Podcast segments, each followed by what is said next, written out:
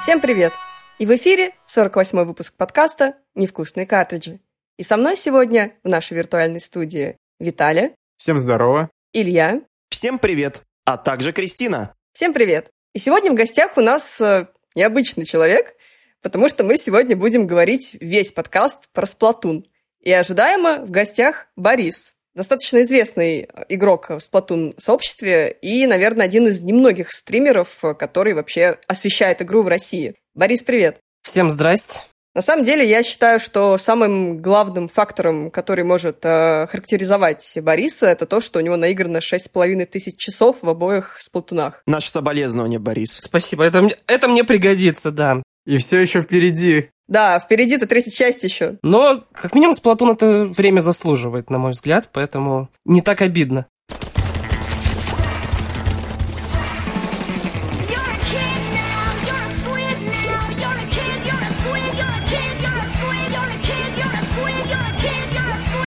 Ну, вообще, Сплатуну исполнилось уже 6 лет, и вообще игра стала очень важной для Nintendo, как и новая IP, как и competitive IP.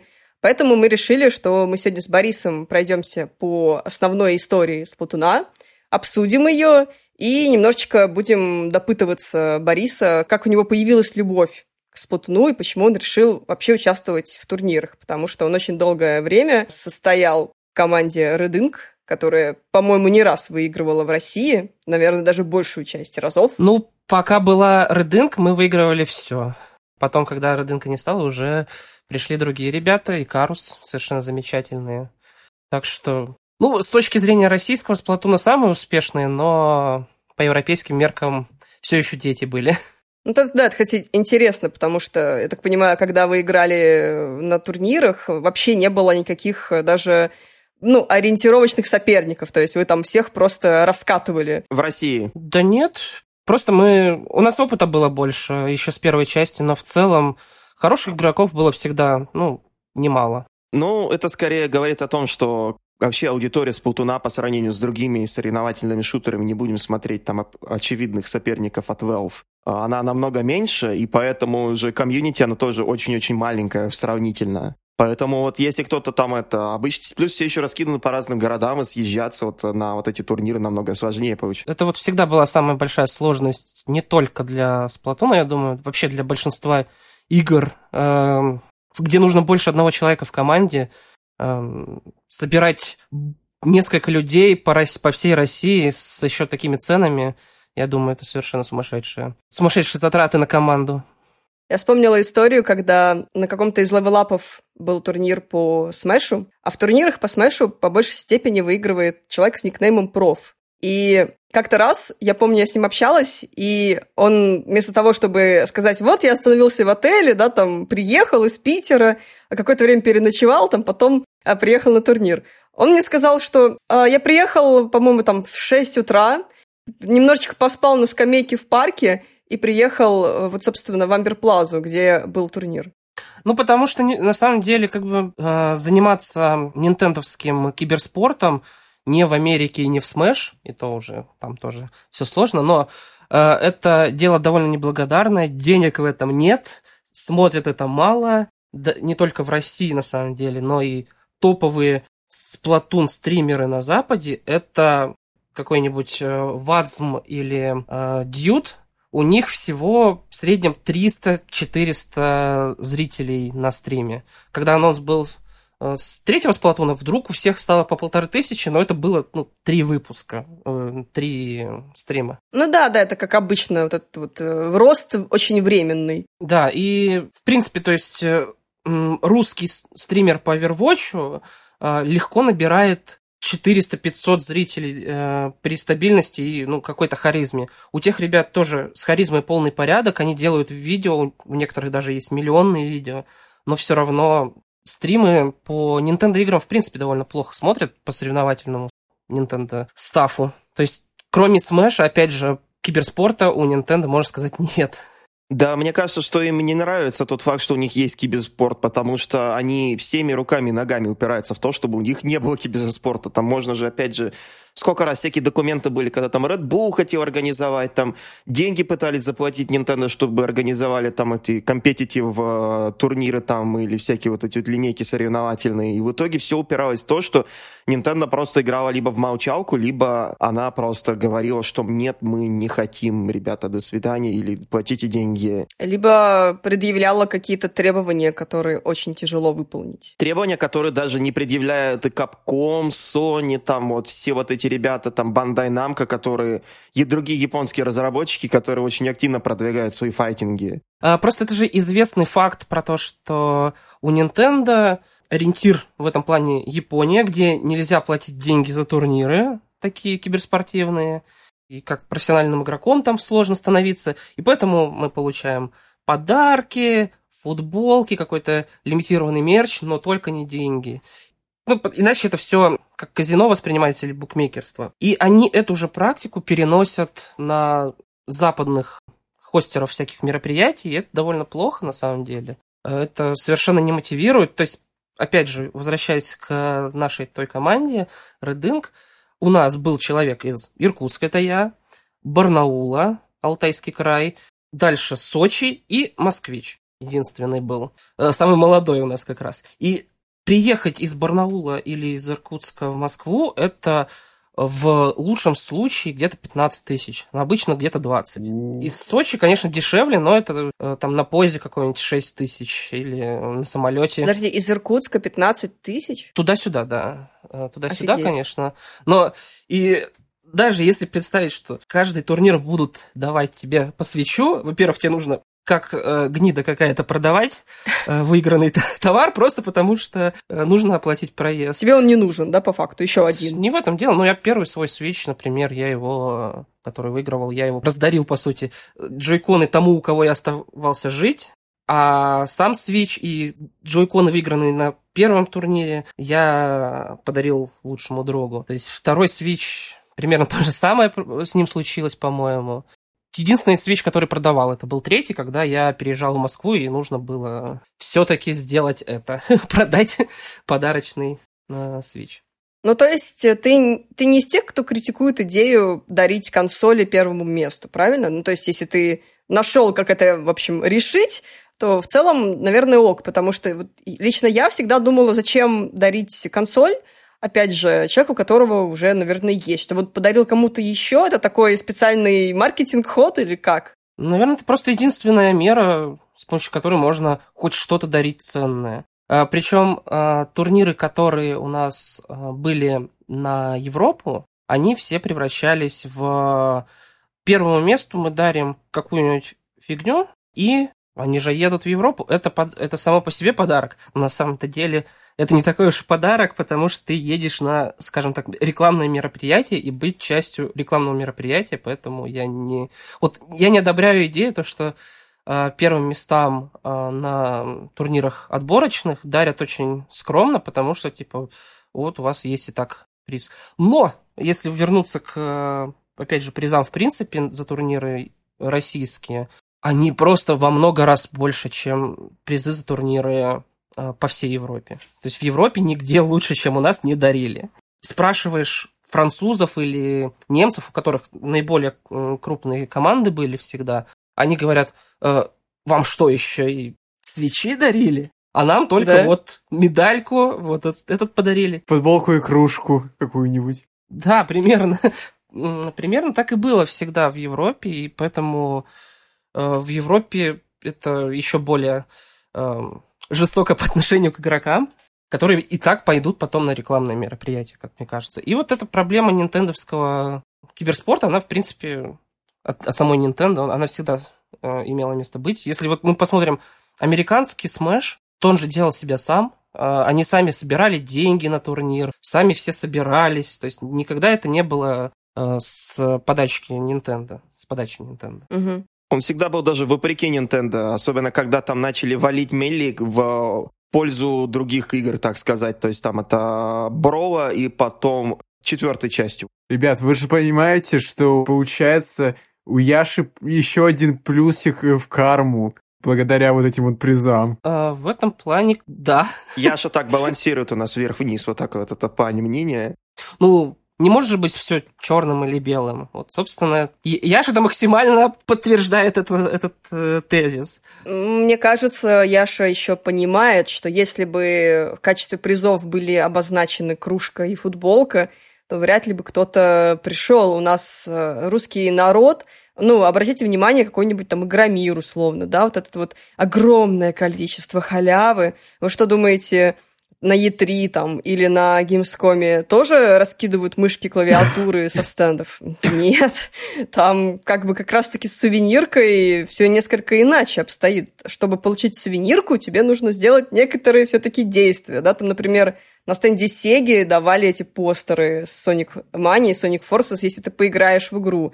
Но как бы это, наверное, максимум, что могут предложить зарубежные выставки. А российские, ну, они действительно очень сильно на это делают акцент. Ну, то есть, условно, покупаешь билет на Игромир, да, он стоит тебе там, не знаю, 2-3 тысячи, да, я не помню уже, сколько стоит билет на Игромир, но сам факт.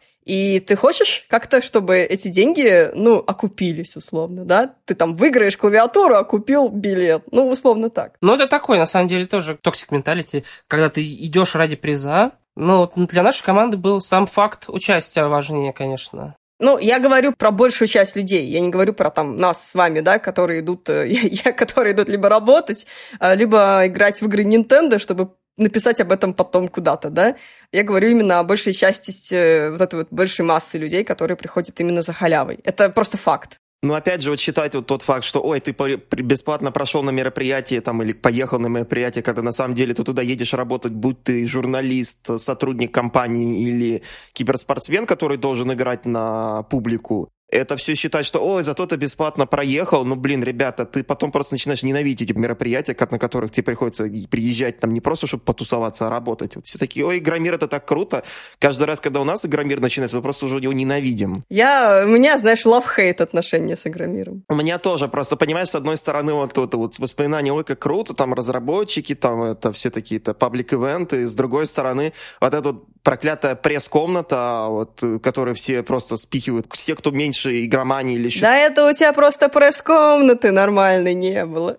А почему у них никогда не было нормальной пресс-комнаты на игромирах? Вот серьезно. Там есть, конечно, вот это вот за эти задворки, которые вы эти, арендуют ребятам побольше. А вот если ты какой-нибудь инди журналист, то иди в задницу. Не, если ты маленький, конечно, да, тебе никто не даст хорошую комнату. Ты сидишь там это вот, вот в комнате, в которой там тебе иногда выносят печеньки и бутерброды с дешевой колбасой, и, и ты надеешься, что у тебя из рюкзака не украдут там постер, который тебе выдали промоутеры. Или 3DS-ку. Извините. Воу. Воу. Ой, давайте Воу. не будем вспоминать про эту историю. Упс, отсылочки. извините, извините. И вот когда ты приезжаешь на турнир, на Игромир, именно целенаправленно участвовать в турнире, доходить до финала и желательно побеждать, это тоже дикий стресс, потому что, ой, может быть, эти уже сыграли, и поэтому наша очередь сейчас будет. Можно я отойду? Нет, я не могу, мы не можем отойти, мы будем следующим играть. А, нет, они все-таки ввели перерыв, потому что все-таки по времени умещаемся. И вот, вот это все-таки, все-таки, все-таки, оно постоянно идет. И тоже, по сути, ты приходишь вроде на Игромир, везде тусня, и тусня, она заканчивается на первом раунде, потому что со второго раунда все идет быстрее, и ты не знаешь, когда ты точно пойдешь играть. И, по сути, тоже это сплошной стресс, все вокруг бегают, толкучка, никакого веселья. Э, шариков тоже, кстати, не дали.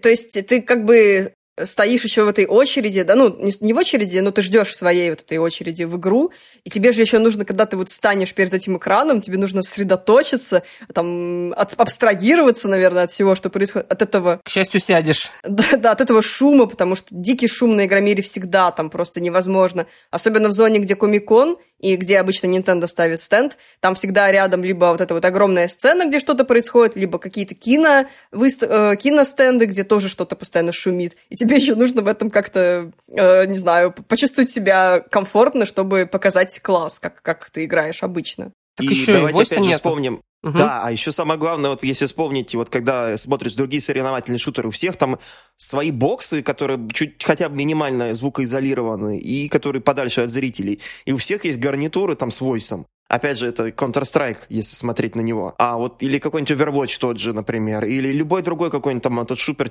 шу, консольный шутер типа колды. Он э, всегда там такие вещи. У нас на Спутуне насколько я помню, на Игромире или на левелапах такого никогда не было, чтобы был тебе гарнитура с войсом. Просто все стоят рядом, да, и все. Сидят. Сидят, да. Плюс, с другой стороны, как ты сделаешь гарнитуру с войсом для Сплатуна, особенно второго, потому что там это что, нужно телефоны выдавать людям? Ну, мы, собственно, сидели в Дискорде. А, но это не помогает, потому что слишком громко. Но слишком громко, да. Не имею, на самом деле, здесь претензий к Nintendo, потому что, ну, невозможно это все организовать у нас а, в таких кустарных условиях. Да, особенно на выставке, а не на competitive ивенте таком специальном, который много денег. Таком кустарном Крокус Экспо. Они, к сожалению, не могут выбить у Nintendo японской или немецкой э, запроса, чтобы сделайте, пожалуйста, чтобы было вот как у них. Потому что, ну, отдельный турнир какой-то. Чем мы будем на, ради какой-то мелочи тратиться так сильно? А, и вот если мы посмотрим европейский турнир, то там было все в порядке. Самое удивительное, это было, конечно, первый европейский турнир, где они выдали нам, э, это был ESL, и они выдали какую-то очень крутую гарнитуру, которая все звукоизолирует. И мы, по сути, тоже были посреди выставки Полиманга, но ничего не слышно, только своих и игру. Это можно реализовать, но это очень дорого, и нужна профессиональная организация, которая и чтобы никто потом не стянул эту гарнитуру, потом, чтобы на самолете можно было поспать. Да, еще и, еще и так как у нас условия российских вот этих мероприятий, то, к сожалению, детишки очень сильно здесь э, риск добавляют. Да, кто-нибудь, может, что-нибудь сломает, порвет, или надо еще... Сейчас же еще все дезинфицировать надо, если мы говорим про будущее угу. и всякие там эти игромеры. У нас в плане организации, то есть, э, есть главная проблема, это плохие мониторы с дикой задержкой, точнее, не мониторы, а телевизоры почему-то а, на турнирах, во всех, то есть и на Smash, и на Splatoon, я так понимаю, на всех остальных дисциплинах тоже так было всегда. И там дикая задержка, и контроллеры, у которых могут кнопки залипать. И это непонятно, это наводки какие-то а, в случае с залипанием и прочим, или это все-таки организация ну, это, я так понимаю, винтовые контроллеры, которые лежат на складе по большей степени, и их используют непосредственно на турнирах. Сейчас они, наверное, просто лежат. А что касается телевизоров, то это, скорее всего, обычные арендованные экраны. Ну, естественно, когда ты арендуешь экраны для мероприятия, ты не пишешь в ТЗ, что тебе нужно время отклика там какое-то определенное. Ты берешь просто скопом у ивент-агентства все эти несчастные мониторы. А другой момент, что да, конечно, подходить к этому нужно немножечко по-другому. Все-таки если ты организовываешь турнир, где ты знаешь, что это важно для игроков, в принципе, можно арендовать и специализированные мониторы. Но как бы бюджеты не резиновые, все мы все это понимаем. Опять же, скажем хорошее про Яшу. Все-таки реально стараются. Вот каждый следующий турнир всегда был лучше предыдущего. Каждое мероприятие всегда было лучше предыдущего в плане организации всего. То есть и Смеша, и Сплатуна, и там Марио Картов и прочих. То есть они реально учатся на ошибках, реально прислушиваются к фидбэку. Это реально приятно. Да, я помню даже с Яшей вроде бы, то ли я, то ли еще кто-то из знакомых разговаривал, мы делились впечатлением, что вот это вот проблема, вот это надо сделать по-другому, вот это было бы, если возможно, это. Он там пояснял, вот это вот не можем, нет бюджета, вот это вот постараемся сделать, это, это, это все понятно, то есть он фидбэк принимает. И как уже он это отреагирует, это достаточно хорошо, это другой вопрос, но когда он не действительно реагирует, то это прям приятно видеть. Особенно, когда там вот чуть-чуть оптимизирует расписание или как-то вот э, вообще составляющую организационную. Это часто случалось, да. Ну, для меня это опыт такой. Э, я подхожу к Яше, говорю, у нас здесь проблема такая-то. Ну, это в первые разы. Потом сразу подходил к нужным людям. Вот у нас организатор из Nintendo Европа, подойди к нему, объясни ситуацию. На английском сможешь? Я говорю, смогу. Э, иди расскажи ему, в чем дело. Это к Майклу? Да, да, да. Под, под, подойди, расскажи, что сделать. Я говорю, вот проблема такая, сякая, контроллеры залипают, давайте попробуем там перенастроить, перекалибровать все дела. Идем, перекалибруем. О, заработало лучше. И вот потом уже подходишь к Майклу, там еще один начал приезжать с э, поздних ивентов. И последние ивенты просто подходишь к человеку нужному, говоришь, вот этот не работает контроллер. Потому что мы уже, вот вся наша команда к поздним ивентам превратилась в тестеров. То есть мы просто подходим, садимся, отыгрываем, ну, знаете, там очередь поиграть между, ну, в перерывах между турниром, есть очередь. И вот мы подходим, проверяем, идем, сообщаем о проблеме. Вот почти вот вся наша тусовка, не только наша команда, превратилась в тестеров, чтобы хотя бы Splatoon работал хорошо. Максимально, насколько это возможно. А на остальные игры плевать. Ну, времени на это не хватит. Остальными играми должны заниматься другие люди и другие команды. Логично, что Борис с его командой занимаются с Плутуном, им не до других дисциплин. Ну, мы не знаем вообще, э, с другими командами такое есть или нет. Вполне возможно, это только для Сплатуна, мы же не знаем. Но, с другой стороны, там чемпионат по джаз-дэнсу, что там настраивать? Там все равно же у тебя трекинг твоего танца там. Поверь мне, Илья, у меня за спиной много мероприятий с джаз-дэнсом, там тоже есть свои нюансы. Я понимаю, но все-таки там же... Хотя я даже не буду тогда предполагать. Да, конечно, это не Сплатун, да, Сплатун более сложная дисциплина, да и вообще в целом ну, там, когда играешь в Splatoon по онлайну, очень часто бывают проблемы с сетью, и это, я так понимаю, довольно частая проблема, которая не решается, то есть очень много видела... LAN лучше, LAN лучше. Естественно, понятно, что на турнирах таких это хотя бы решается, что все, все связано и так, то есть понятно. А LAN, ну, как бы, блин, LAN достать сложно ныне, так-то, официальный. Все так, все так.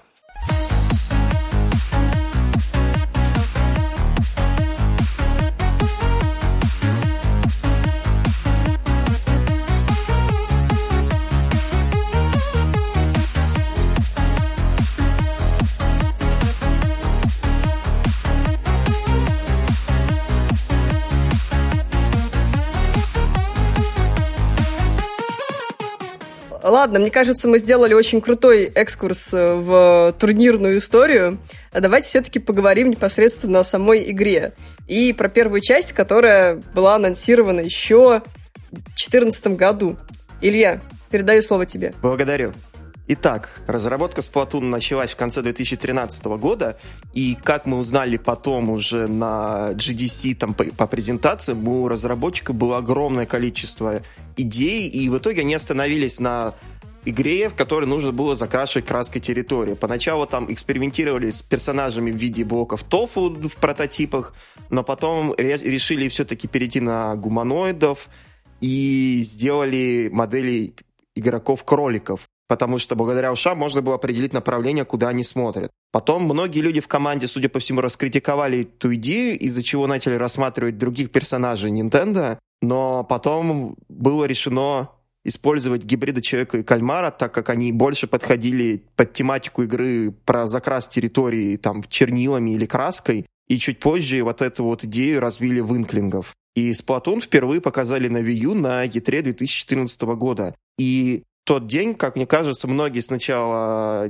не поняли, что происходит на экране, как только они увидели оранжевые кляксы. Многие, наверное, подумали, что это что-то связанное с Никелодионом, а потом внезапно у нас появился новый IP с каким-то крутым оформлением, чем-то он напоминал по сеттингу Jet Set Radio, чем-то соревновательные шутеры другие. Но идея про краску, идея про все вот эти вот красочный шутер, он с онлайн-мультиплеером, который при этом потом, как выяснилось уже на, след... на последующих выставках, еще имеет и кучу всякого интересного лора и синглплеер, она захватила многих игроков, и Splatoon, наверное, стал одной из самых, наверное, интересных игр, как по мне, на Wii U за все время. Благодаря тому, что это было что-то новое, что-то свежее, что-то такое оригинальное, инновационное, я даже сказал, что не было видно на других консолях. И Опять же, оно во многом было вдохновлено другими онлайн-шутерами. Опять же, вот разработчики игры, там, продюсеры, режиссеры, они говорили о том, что они много играют, играли соревновательные шутеры, и во многом вот тот опыт, который они там, наверное, усв... который они принесли с собой из других частей, он все-таки отразился на том, как разрабатывался Splatoon. И в итоге, когда в 28 мая 2015 года Splatoon вышла, она получила 81% на метакритике, в Японии первую партию просто расхватали за два дня, и потом просто было их не, не достать, как будто бы это были PlayStation 5 под Рождество. Было тонна мерча, под конец жизненного цикла Wii U было продано почти 5 миллионов копий игр, что стало... И в итоге Splatoon стал сам, шестой самой продаваемой игрой Nintendo на этой консоли. Японцы ее обожали, а во всех остальных странах она тоже всех заинтриговали. И я думаю, многие из нас познакомились со Сплатуном, конечно же, как мы уже говорили, на выставках. И потом уже, когда мы все-таки, игра добралась до полок магазинов, мы смогли полноценно э, проникнуться этой идеей. И я считаю, что многим эта игра очень и очень понравилась, настолько, что потом уже в будущем появился сиквел. И, наверное, много историй есть, соответственно, про запуск этой игры, про то, что происходило во время старта продаж и в первые дни после него, я думаю. Э, можно, если то я уточню. Во-первых, это был проект так называемого организации внутри Nintendo, которая вроде как, как сам Миямото запустил, это Nintendo Garage, такой, не Nintendo Garage, а Garage Project, как-то так это называлось, э, что небольшое количество людей экспериментируют с разными геймплейными штуками. Да, было такое. То есть это был э, главные проекты, которые вышли оттуда. Это был, собственно, Splatoon, это был Project Giant Robot, это то, что стало э, Robo Labo. И еще был как-то он Project Guard. Который стал э, Star Fox Guard, и также известный как, наверное, более интересная часть э, Star Fox Zero. Ну, кстати, вдвоем Star Fox Zero игрался просто замечательно. И еще, кроме выставок и всего такого, кроме трейлеров, был еще Test Fire. По-моему, он даже был несколько раз. Это где можно было по часу в определенное время, на самом деле нормальная практика, нечего тут критиковать для всех шутеров. Ну, с Нинджалой тоже такая же была история. Да, и с ПКшными тоже такое бывает. Но они же хотят устроить стресс-тест, поэтому как бы и запускают в определенные часы. Зачем им там запускать на 24 часа, чтобы там люди в свое удобное время заходили, если они хотят стресс-тест устроить, и в итоге, чтобы большинство людей в одно и то же время зашло? Это стандартная практика, да, которой, к сожалению, многие разработчики все равно потом пренебрегают или им просто не дают нормально денег на сервер, и в итоге получается ситуация как с Diablo 3, когда все побежали играть в игру, а игра не запускается, потому что серверы упали из-за нагрузки. Или как с тоже Ниндзявой. Или с Overwatch. Ой, блин, да. Где очередями просто сидели люди и в бете, и на запуске игры даже. Да люди и сейчас сидят там в очередях. Да, я тоже хотел сказать, что, по-моему, это актуально все еще. Тогда было зайти в игру был очередь, а сейчас там найти игру очередь. Кстати, проблемы этой в Сплатуне нет. Играйте в Сплатун, там есть игроки, да? Там легко найти лобби, да. Обычно больше минуты не занимает. Да, и потом еще больше минут не занимает иногда вылететь из этого лобби, потому что что-то у кого-то сломалось. Из-за онлайна соединения. Очень редкий, на самом деле, кейс, на мой взгляд. Ну, ладно.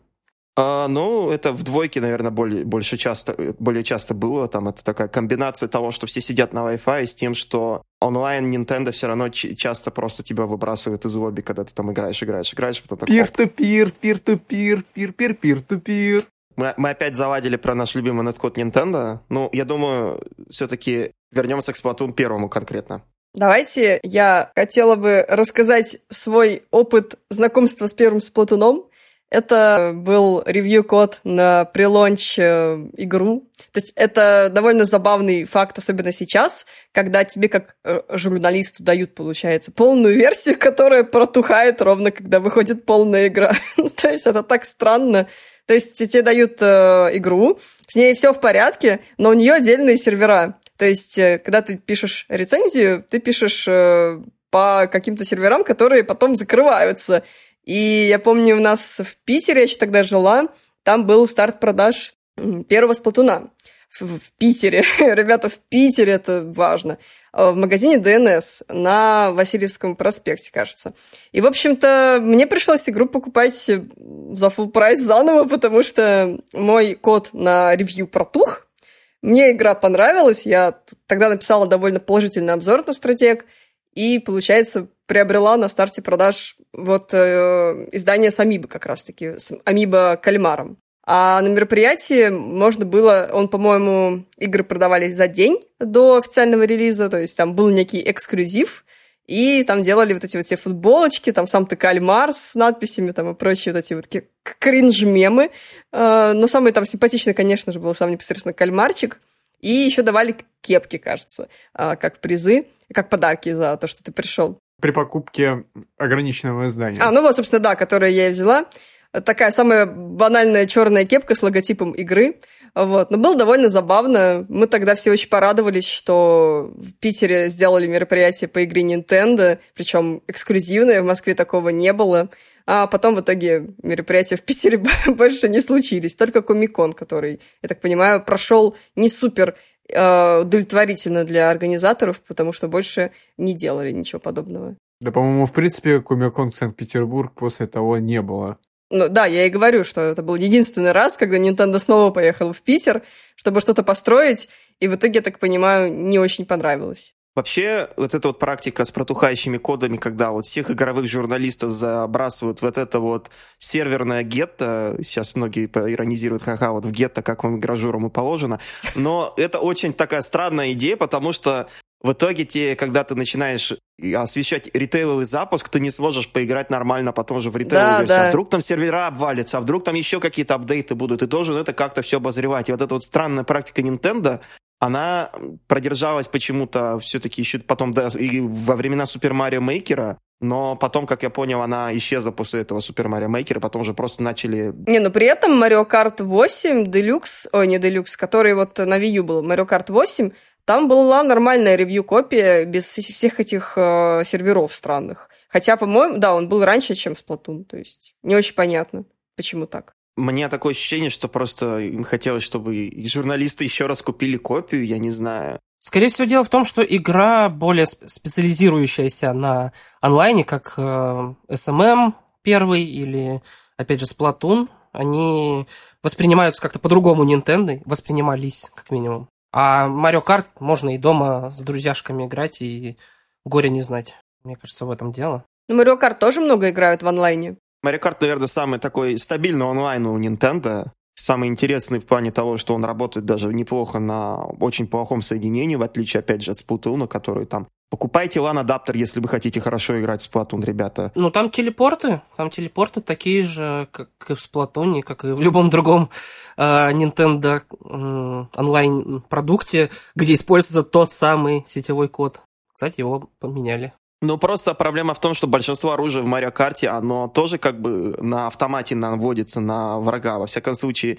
то, которое самое эффективное. И ты этого не замечаешь. И плюс еще Марио Карт намного более хаотичный, чем тот же более такой методичный в плане того, как что тебе нужно там тактически думать и работать с командой Splatoon. Ну и Splatoon, и Smash. То есть это менее больно выглядит. Да. Я предлагаю все-таки данный подкаст к обсуждению только сетевых фишек не сводить. Мне кажется, это не очень правильно. Я хотела, знаете что? Я тут смотрю наш сценарий, написано, что на старте было мало контента, да, там всего два режима игры, пять карт, оружие мало и так далее. И я читаю и такая, так, подождите, у Knockout City точно такие же проблемы. такие вообще ощущения дежавю смешные. Это большая проблема многих людей, которые думают, что все остальные игры такие замечательные, стартуют с кучей контента. Team Fortress начинался без шапок, без любой кастомизации, без сингла, как он продавался в том числе как отдельная игра, и в нем было 4 карты. Дальше. В Overwatch на старте, ну, было много персонажей, конечно, но и оружия было довольно много, на самом деле, и у Сплатуна в самом начале. И тоже карт то ли 3, то ли 4, и нет сингла снова. И тоже full прайс игра, между прочим. Да. И это особенность почти всех игр. Но для Сплатуна это немножко по-другому работает, так как это концепция, которую авторы Animal Crossing, это та же самая, по сути, команда, практикует, я не знаю, с какого периода, но как минимум с 3DS Animal Crossing я ее видел. Это постепенно кормить контентом и даже не давать его игроку, чтобы он не переполнился количеством фишечек всяких. Вот Марк Браун, который делает видео про то, как, как делать игры, он как раз рассказывал про эту концепцию, что ты игроку даешь очень порционный э, контент, чтобы он не распылялся на все сразу и везде был так себе, а более сконцентрированно. И, в принципе, для Splatoon это работает, и карты появлялись, и карты, и оружие, и даже режимы появлялись каждую неделю. Поэтому, да, для тех, кто делал обзоры, это была проблемой, но для тех, кто просто играл, это было абсолютно нормально, потому что они играли, у них появлялся новый контент. Играли, появлялся новый контент. И плюс еще был сингл. Так что это нормальная практика.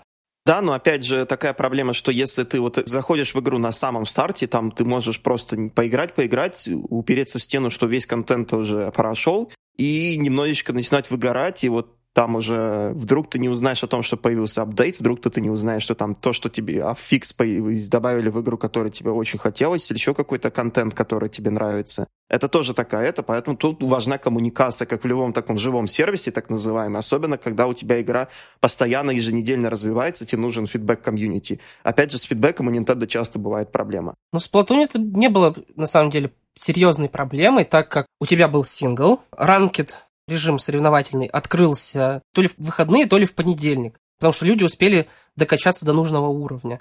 уровень качается не слишком быстро, поэтому замаксить его все равно требует достаточно много времени. То есть все, все постепенно для большинства людей нормально шло, и они заходят в игру, о, новая карта, о, новое оружие и карта, новая карта оружия, новый режим. То есть постоянно на первом этапе прямо сыпали контентом, хотя он был очевидно сразу готовый. Там прямо сразу видно, что у них, например, на ранних картах были скриншоты от бета-версии игры, ну, миниатюры карт. А когда новые карты выходили, там уже были нормальные скриншоты новой актуальной карты. То есть это довольно показательный момент в этом. Ну, короче, у них был некий план, и они его придерживались. Да, но они его придерживались и в этой... Как эта игра называется? Animal Crossing. Да, в кроссинге мы тоже об этом говорили, да, что, очевидно, некоторый контент был припрятан, и все это было так и задумано условно. Ну, не то чтобы там для игроков это прям очень хорошо. Ну, если говорить про кроссинг в New Leaf, по сути, все то, что ну вот порционно давалось, оно уже было зашито в игре. А в Сплатуне пришлось ждать обновление. Да, там первое обновление вышло э, спустя там, ну, в течение недели, скажем так. Э, но, опять же, некоторые люди такие э, садятся, э, купили игру, садятся, начинают играть, что-то как-то думают, ну, не знаю, как-то не идет. Потом ты узнаешь, что это все, больше в игре на данный момент ничего нет. Вполне возможно, что игрок просто возьмет и отложит игру неизвестно на когда, если, и вернется ли он вообще к ней. И тут на арене появляются сплатфесты. Гениальная идея, как по мне, потому что ты начинаешь из всех социальных платформ трубить по поводу того, что «О, у нас сейчас тут начинается пати, сейчас вы начинаете сталкивать, там, не знаю, людей, которые туалетную бумагу к стене кладут или к, к себе». Простите за такой медийно-маркетинговый язык, то у тебя engagement повышается очень сильно, и при этом еще у тебя начинается вот куча фанартов, куча вот этого фан-фидбэка, и это представляет собой просто великолепная такую штуку, и просто сама по себе идея очень прикольная, внутриигровая. А учитывая еще и контекст, то, что это Сплатун, где есть там идолы и вся вот эта тема, он очень хорошо кормит э, сообщество э, фанарщиков и прочих, то есть контент-мейкеров, э, поэтому это идеально работает именно вот для такой игры, как Сплатун. То есть они вот прям тут хорошо проработали.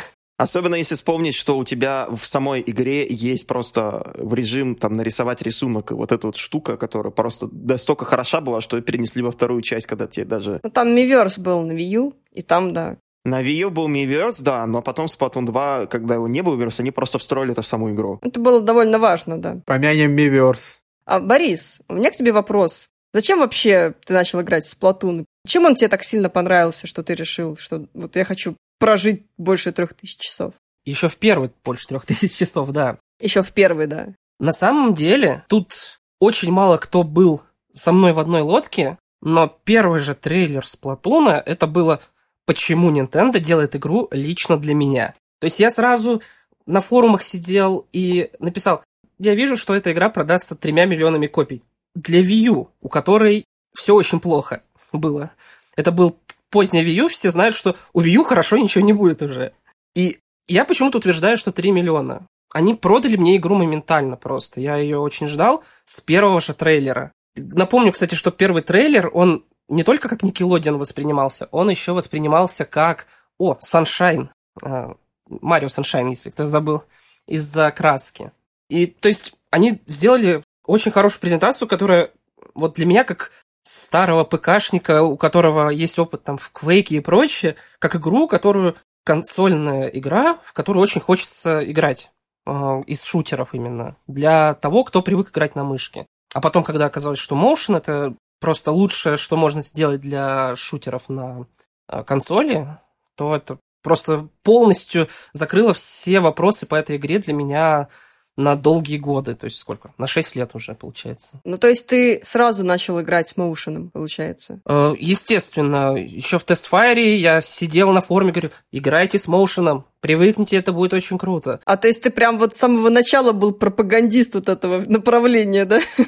Да, а, а тут все очень просто. Я никогда не играл в консольные шутеры до этого. Я играл в обычные шутеры на мышке. Я играл там в зомбию какой-то, и это было неудобно, но, к счастью, игра медленная. И я играл в Metroid Prime на Wii U, естественно. На, ну, на Wii U, через эмуляцию Wii. И там motion, и я был в таком восторге.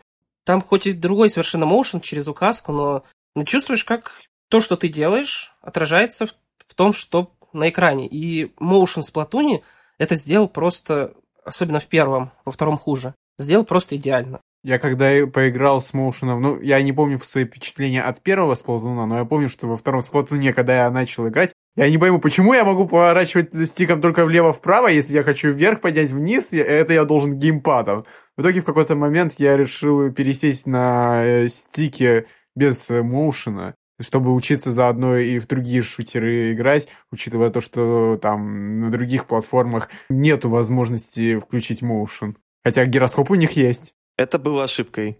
Потому что, как выяснилось, Motion потом вся Nintendo аудитория хотела во всех шутерах, которые выходили на во всех платформах. Я как раз хотел сказать, что Splatoon, особенно второй, для Nintendo это такая определяющая игра. После Splatoon нельзя делать шутер на консоли Nintendo без моушена. Самый лучший твит на эту тему был у Дума. Да. У Дума написано, мы наконец-то добавили моушен управления. Один из первых комментариев. Кто вообще об этом просил? Дум отвечает, буквально все. Это было просто шах и мат, потому что еще в первую часть была статистика от Nintendo официальная, что-то вроде 83% игроков играет на моушене. Еще там была статистика, что более 65 что ли, процентов играет за девочку, но это другой вопрос. Но это не так, да, это не так важно. Это логично даже. Но это интересно на самом деле, но Каноничный дизайн очень крутой, мне кажется, в этом плане Nintendo nailed it. Нет, дизайн очень классный, и игра во-первых, визуально очень красочная, и вот эта вот вся тематика, да, вот эти огромные рыбины, какие-то там вот эти вот фонари на этих рыбинах, которые там это здание, помню, окутывало, и так далее и тому подобное, это все очень круто, и вот э, даже вот эти вот две девочки, да, там а, Келли и Мари, в, получается, в первом сплутуне, потом а, эти, как их, там, напомните мне, как зовут вторых. Перл и Марина. Или Мариша и Жемчик в русской локализации. Ой, спасибо. Да, они же все сделаны очень круто, то есть ты мгновенно говоришь, господи, я тебя люблю, да, там условно, ты моментально в них влюбляешься, как они себя ведут, как они сделаны. Вот э, дизайн, конечно, очень крутой. То есть они, мне кажется, на полную вот эту вот свою концепцию э, сделали очень крутой. У меня даже есть амипки их. Вообще, Nintendo в плане Сплатуна и Моушена сделали что-то невероятное именно с точки зрения из казуального стиля игры, он, наоборот, стал, так сказать, хардкорным стилем игры. То есть, если ты не играешь на моушене, то ты, скорее всего, играешь в более э, медленную, более, так сказать, простую э, версию игры. Потому что, когда ты добираешься до высоких рангов, там уже без моушена просто выживают единицы, какие-то совершенно уникумы. Игра слишком быстрая. И да, это Motion — это та вещь, которая отделяет, например, консольщиков от пикарей с их мышкой. Она более высокую планку ставит для скилла. И Motion, он такой же.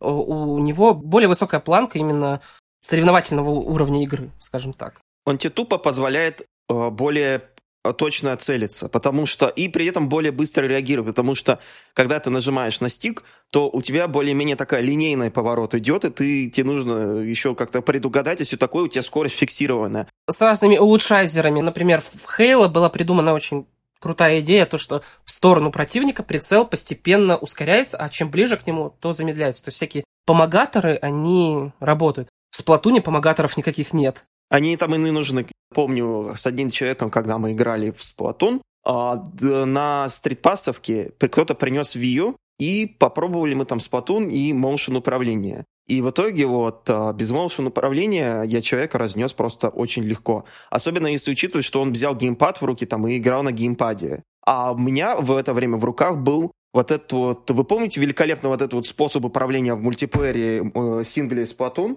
Когда ты просто берешь вот этот Pro-контроллер, привязываешь к нему шнурками V-Mode Plus, и вот это вот у тебя превращается вот в э, Pro-контроллер с motion управлением. То есть вот это вот э, геймпад, которым пришнурован V-Mode, это намного лучше, чем просто если бы ты играл на двух стиках, потому что на двух стиках выиграть невозможно у человека, у которого вьюшный геймпад. Ну, возможно, это нужно быть очень редким человеком, в про сплатуне таких вот просто единицы, и они не, ну, так сказать, не на самой вершине уровня игры.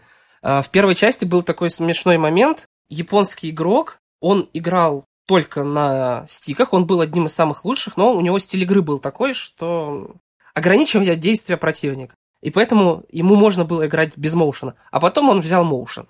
И он стал еще круче, еще более непобедимым. Потом его посадили за педофилию, но это уже другой вопрос. Не только Smash таким известен. Собственно, Motion, он стал такой определяющей штукой и для Сплатуна, и для Nintendo. Теперь это возвращение, так сказать, к корням, но корни уже из вот этого для всех стали для того, чтобы лучше играть. Это очень такой, не знаю, интересный поворот на 180 градусов для способов управления вообще в истории получился у нас. Не, я согласен, что Motion это хорошая вещь. Просто мне лично не нравится, что в Сплатуне ты не можешь... Э, э, я лично э, предпочитаю motion для доцеливания, а не полноценного прицеливания, когда у тебя нет возможности полностью поворачивать камеры, а только там вот лево-вправо, а если ты хочешь вверх-вниз, то это надо тебе уже именно геймпад поднимать. Мне, я вот этого не фанат. Здесь я могу объяснить причину.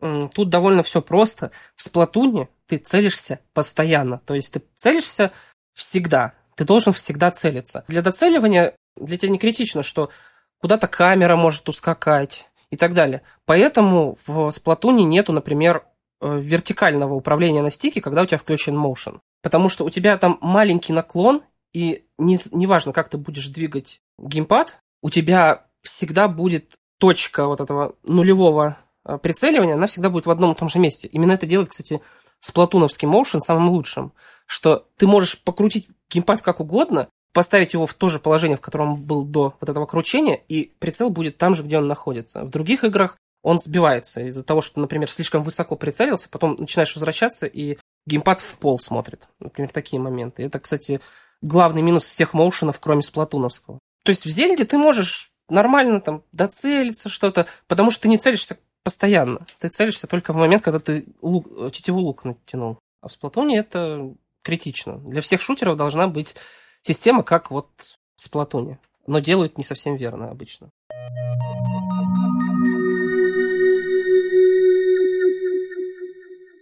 Вообще, получается, потом уже добавили в Splatoon еще кучу новых режимов, которые не было на запуске, типа а, бой за зоны, мегакарп, бой за районы, много карп, там а, оружие, и плюс еще такие вещи, как частные лобби и командные битвы. И вот у меня вот такой сейчас быстрый вопрос. Скажи, вот были ли тогда такие моменты, когда вот баланс игры просто ломался так э, капитально, как было, наверное, я не знаю, там, когда один револьвер в Counter-Strike добавили, еще тут такое было великолепное 24 часа. Во-первых, игру постоянно патчили.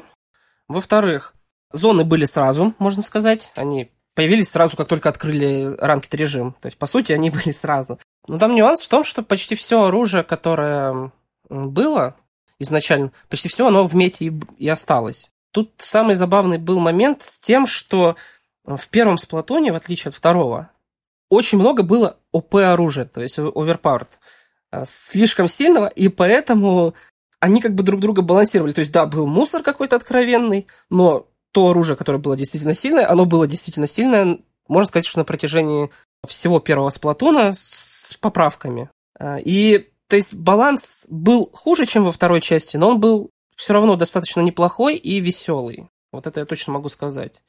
Это я просто пытался вспомнить, вот когда вот в Splatoon 2 постоянно были вот эти вот мемы про ведра, когда-то там просто ведра были абсолютно overpowered для начинающих игроков, особенно там это про Трайслошер особенно были, чуть ли там не стишки сочиняли.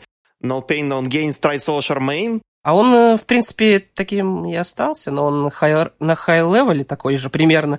Ну, Просто много оружия другого, которое тоже нужно. Но Tri-Slosher это до сих пор прямо... Его сначала понерфили в, в землю, потом его вернули. Для начинающих игроков вообще мета совершенно другая. Это валики, которые э, в первой части для многих было просто «О, господи, как играть против валиков?» Ведь мы играем без motion а, мы плохо целимся, а валики просто наезжают на нас. У нас потом был такой внутренний мем, назывался он валик из э, трейлера. Это валик, который вместо того, чтобы красить, ну, типа, кидать краску, он катается. А, вот. И для новичков которые особенно без моушена играют.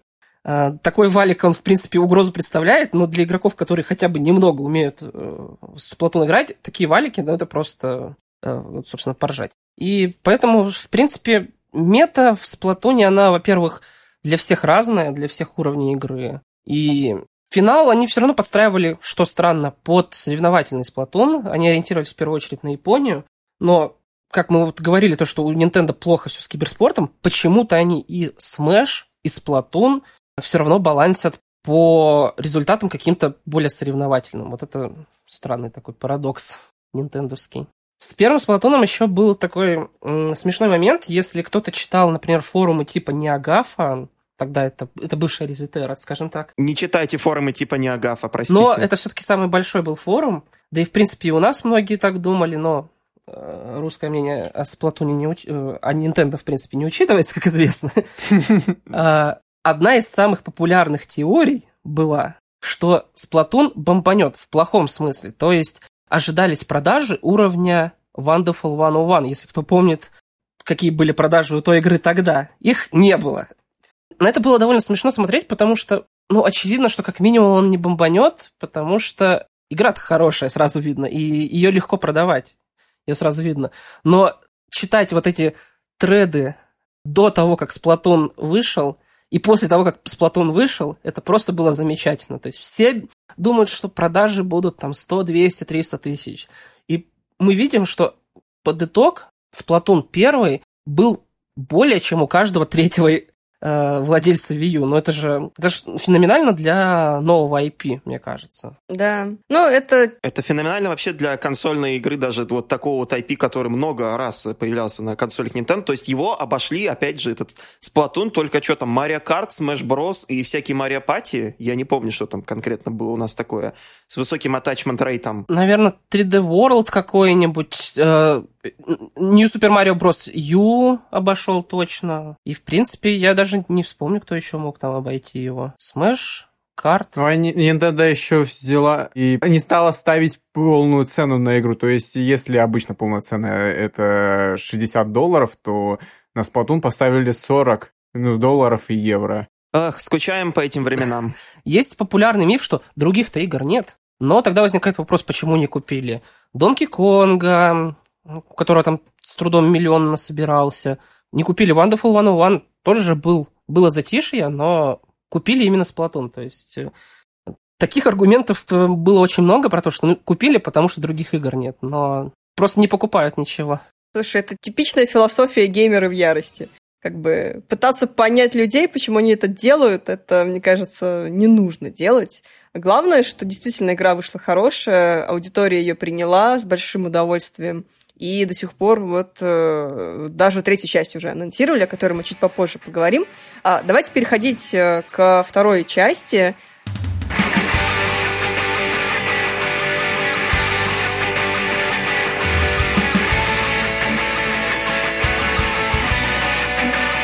В общем, э, чем закончилась э, история первого сплатуна? Это финальным сплатфестом Келли против Мари – Закончился он 24 июля и выиграла Мари со счетом 3-0. Собственно, э, разработка второй части сиквела началась еще до этого Сплатфеста.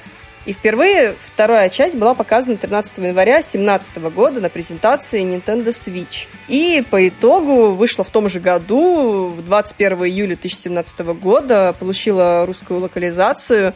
И ее, например, я помню, продавали уже с большим удовольствием на летнем левелапе, где, насколько я помню, был, были также уже турниры. А Борис, поправь меня, если я не права. Это был... Там были турниры, по-моему, по Марио Карту точно. Там был первый турнир по Сплатуну второму.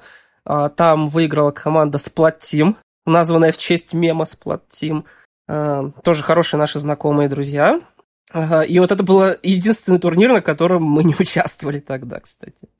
Тоже, да, но это тоже хорошие игроки очень были все. До сих пор поигрывают. Потому что я вот, например, купила сиквел именно вот на этом мероприятии.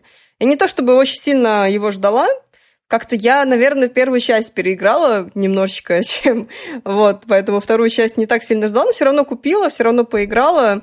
Вот, конечно, у меня есть некие... Не было такого восторга, да, как э, в отличие от первой части, потому что, ну, по сути, как бы нам продали Сейчас, сейчас Борис будет бомбить. А, нам продали, по сути, ту же самую игру, просто, ну, немножечко более, там, с большим количеством контента. Да, да, да, да, да.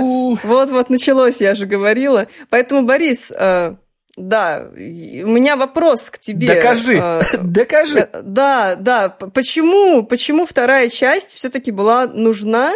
Я уже с тобой на эту тему немножечко говорила, но хочу еще раз эту тему немножечко расширить. Но это больше вопрос все-таки про третью часть. Вторая эта часть, естественно, нужна, потому что новая консоль без обратной совместимости. А, первый сплатун откровенно дешево выглядит во многих моментах. А, то есть там текстурки, например, без материалов. То есть ты не ощущаешь то, что металлический предмет, он металлический, он просто покрашен в цвет металлик. Второй Сплатун, он в этом плане намного красивее. Там и нормальные всякие м, текстуры, шейдеры, все в этом в полном порядке. Это первый момент. Второй момент э, оружие, краска, все это ощущается совершенно по-другому. Явно была проведена работа над ошибками, работа над э, переработкой всего, потому что, например, если мы говорим про модели персонажей, то они явно другие. У них там и пропорции другие, и анимация другая. То есть, да, они визуально близки, эти игры, но это, в принципе, проблема всех игр с так называемой мультяшной стилистикой. Это такая ловушка для многих разработчиков, как нам сделать игру на той же консоли, чтобы она выглядела э, на той же консоли, на тех же мощностях, чтобы она выглядела как сиквел принципе, со вторым сплатоном они не так, чтобы прямо справились, но... Ну вот да, то есть она выглядит, конечно... Если поставить один к одному, то игры прямо очень сильно отличаются визуально. Но когда ты уже несколько там, какое-то время не играл, да, там, в Wii U-версию, ты уже максимально забываешь, какие там отличия, Естественно, если сравнить их, да, будет разница. Но вот по твоим ощущениям, знаешь... Ну, тут ты всегда в голове приукрашиваешь. Всегда приукрашиваешь прошлую игру, а нынешняя, ну, в принципе, она близка к тому, как ты приукрашиваешь прошлую часть, потому что она явно красивее, явно быстрее, веселее и все подряд. Э, в принципе, да, это Splatoon 1.5, который на самом деле Splatoon 2, но выглядит как 1.5. Это, в принципе... Меня вот знаешь, что расстраивает? А, меня расстраивает, что в, с точки зрения кастомизации они не дают менять штаны. Почему? В смысле, там есть набор штанов, пять штанов тебе на выбор. Уже шесть. Слушай, ну они вообще почти не отличаются. То есть есть более короткие, есть более длинные. Я хочу, чтобы мне давали больше выбора штанов. Я хочу, чтобы там была возможность надеть спортивную, не знаю, там теннисную юбку. В общем, я считаю, что в этом плане. Я хочу, чтобы у меня можно было надеть на меня малиновые штаны, чтобы все передо мной ку делали три раза. Но для этого тебе нужно быть просто фиолетового цвета, и там есть обычные штаны, они чуть-чуть перекрашиваются в фиолетовый, все в порядке. Больше надо было играть. Но... Здравствуйте, меня зовут Илья, у меня есть сквицона. В общем, я считаю, что кастомизацию, кастомизацию можно сделать намного круче, чем то, что сейчас есть в Платуне. Я не знаю, будет ли в третьей части это, но судя по трейлеру первому, там штаны все еще остались штанами. Ну, я там, против штанов. Там, там больше штанов, как минимум. Да, там, да, они будут отличаться немножечко это длиной, да? Девчачьи штаны можно надеть на мальчика, мальчишечьи на девочку. Все в порядке. Не волнуйтесь. Все покупаю. Не волнуйтесь в этом плане. Для кого это было важно. А, ну, у меня есть как бы такая ситуация, что под разные сеты у меня все-таки а, либо штаны в игре, либо это, это достаточная кастомизация для меня. Потому что, в принципе, хватает. В принципе, хватает, и все равно там и ботинок достаточно, которые, для которым пофиг, какие штаны. Да, хочется больше. Это, наверное, тот контент, который можно, собственно, продавать, как за микротранзакции. Потому что от него не зависит геймплей. Ой, нет, нет, не ступайте. Не ступайте на эту дорожку, пожалуйста, Nintendo. Никаких микротранзакций в эксклюзивах Nintendo, пожалуйста, не надо. Мы и так за них платим. Да, а вот, собственно, момент. Почему нужен третий сплатун? Потому что во втором сплатуне нет микротранзакций. Но об этом мы потом поговорим. Ничего себе. Вот это ты, конечно, подвел. Ну, на самом деле, вот ты говорил про то, что когда, когда ты делаешь мультяшную игру, да, стилистику, то ты себя на некоторые так сказать, факторы обрекаешь. А я хотела как раз вспомнить попытки Electronic Arts сделать что-то подобное. Да, давайте вспомним Rocket Arena, и вот сейчас э, Rocket League, фу, не Rocket League, а, господи, Knockout City. Knockout City, да. Вот все у меня уже просто все в голове перепуталось. Собственно, это два title а от Electronic Arts, которые выглядят мультяшно. И я так понимаю, что на этом было, был основной акцент сделан. Но в итоге мы имеем проблемы с тем, что игры платные, но при этом с микротранзакциями. Бесплатные. Rocket Arena бесплатная ага, да? на ПК. Ну смотри, хорошо, хорошо, давай вспомним Rocket Arena, она была... Я в эту хрень даже поиграл. Arena была платная изначально. Она стоила две, кажется, тысячи на ПК, если я не ошибаюсь. А потом, когда... Так Team Fortress был платный? Ну, окей, это игры Valve, там, собственно, было бы иначе. Хотя Dota 2, что ж, как бы, почему бы и не вспомнить ее? Team Fortress потом стал бесплатным, вот в чем нюанс. Не-не, я понимаю. А, я просто говорю сейчас именно на примерах вот этих вот двух, двух игр от EA. То есть первая Rocket Arena, она была платная, и, по-моему, все еще платная, но при этом в ней были микротранзакции. А Rocket Arena, она бесплатная до условного момента X. Нокаут Сити. Нокаут Сити, Кристина. Да, да. У них просто настолько невыразительные названия у обеих игр. Да-да, они просто все максимально путаются в моей голове. В общем, она с микротранзакциями, но при этом бесплатная до там определенного уровня. И это сделали только буквально на днях, когда вот они вы, выпустили Knockout City, там был огромный пиар компании, все такие, покупайте эту игру, она будет целую неделю бесплатно, потом в итоге, видимо, мало ее людей купили, Electronic Arts Вилан, разработчики Mario Kart Live, они такие, ой, блин, надо что-то делать, и они такие, давайте сделаем полуфри to до определенного уровня. Я к тому, что не будет ли такая же проблема у Сплатуна, который будет стоить денег, и при этом еще и микротранзакциями будет предлагать. Так, купи там Это шапку. Nintendo. Nintendo фанаты купят все. Есть Overwatch, в котором... Есть Team Fortress 2, который... Ну, в Team Fortress все-таки они влияют на статы, а в Overwatch ты покупаешь игру, у тебя есть все. Вся игра у тебя есть, по сути. Э, микротранзакции влияют только на скины. Нормальная, в принципе, практика. Не то, чтобы я ее одобряю, но она как минимум нормальная. Но чисто технически в Team Fortress 2 можно и вышибить все-таки бесплатно себе необходимые пушки по большей части. Я вроде ну, бы так да, и делал. Но... Шапки уже это другое. Там, конечно, их тоже можно, но это намного более геморройно, чем это. Их надо крафтить, там надо собирать, там всю эту фигню, там ждать, когда ты вышибешь себе лишнее оружие. Ну, Team Fortress, он уже был бесплатный, когда были шапки. Это тоже важный момент. Не, он был долгое время платный. А так это шапками. одновременно примерно произошло. То есть они сначала ввели шапки, потом сделали игру бесплатной, и тем, кто купил игру, а, просто шапок навалили а, каких-то. Абсолютно. Да, там был премиум аккаунт, который тебе там давали огромный, там этот просто почти бесконечный э, рюкзак, получается, там для всех вот этих вот фич, а платный тебе этот э, премиум аккаунт давался всем тем, потом уже просто кто купил себе шапку в Team Fortress на определенную сумму. Угу. Как я и сделал, например. Но вообще, если возвращаться к яшным играм, а, то это такой самый яркий представитель. Мы делаем мультяшную инклюзивную игру. Как, какой в ней геймплей? Ну, что-то такое. Главное, чтобы было инклюзивной. И ничего против этого не имею, и Splatoon 3 идет по этому же пути, но он не забывает про саму игру. А здесь как бы ты включаешь Rocket Arena, и она заканчивается. И она заканчивается за несколько игр буквально, потому что слишком флет. Я, я, я не спорю, она не такая, конечно, как Splatoon, да, в которой можно играть очень-очень-очень долго и получать удовольствие. Конечно, здесь э, не такой глубокий геймплей, к сожалению. Главное не, не только то, что геймплей э, не глубокий, а в принципе так называемый геймплейный луп у Сплатуна, он очень, во-первых, ветвист, все ветвистое, то, чем ты занимаешься в игре, у тебя очень много разной активности всегда. Всегда вот в Splatoon е, и вот, собственно, Overwatch тем же хорош. У тебя всегда очень много дел в игре. А в этих играх у тебя примерно всегда одно и то же занятие. Э, и в нокаут вот этой нокаут что там. Knockout City. Knockout City и в Rocket э, Арене. Там у тебя всегда одна цель, ты занимаешься одним и тем же постоянно. Э, примерно. У тебя нету какой-то разных фаз игры, действительно разных фаз. А Splatoon, вот, долгоиграющая игра всегда.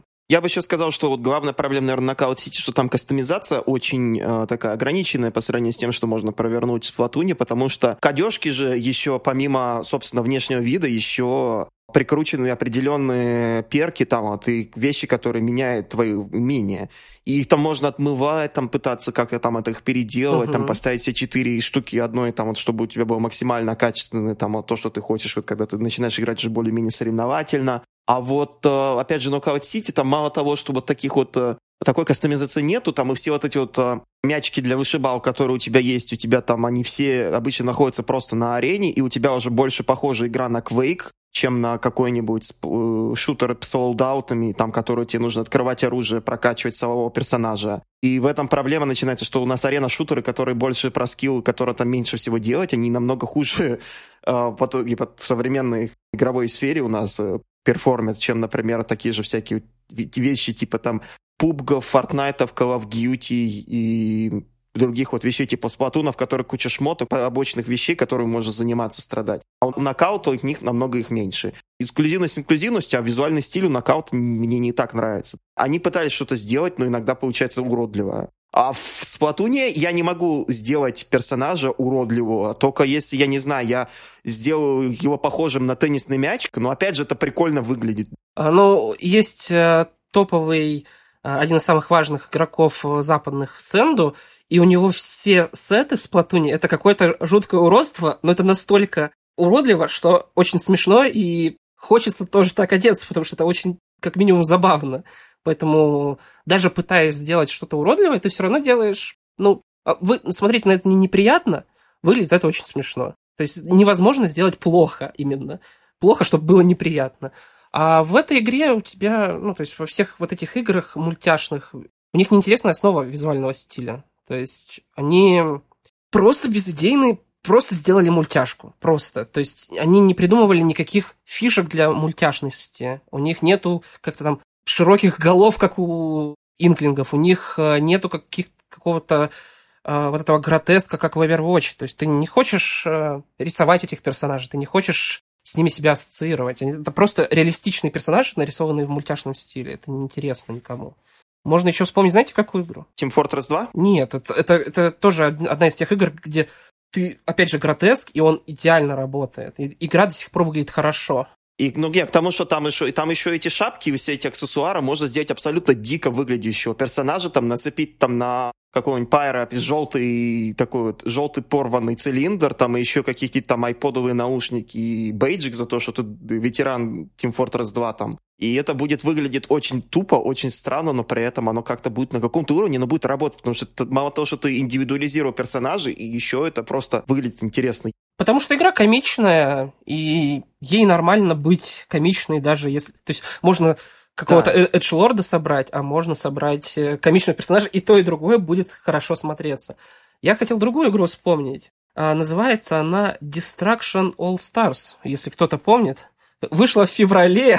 Да, была такая. Она же в плюсе была бесплатная, да? Она, во-первых, была не знаю насчет бесплатности. По-моему, она не в плюсе была, она, по-моему, была в этом, как он называется, в геймпассе. Нет, ты что, она же была на плойку. PS5 эксклюзив. А, это PS5 эксклюзив. Я пере...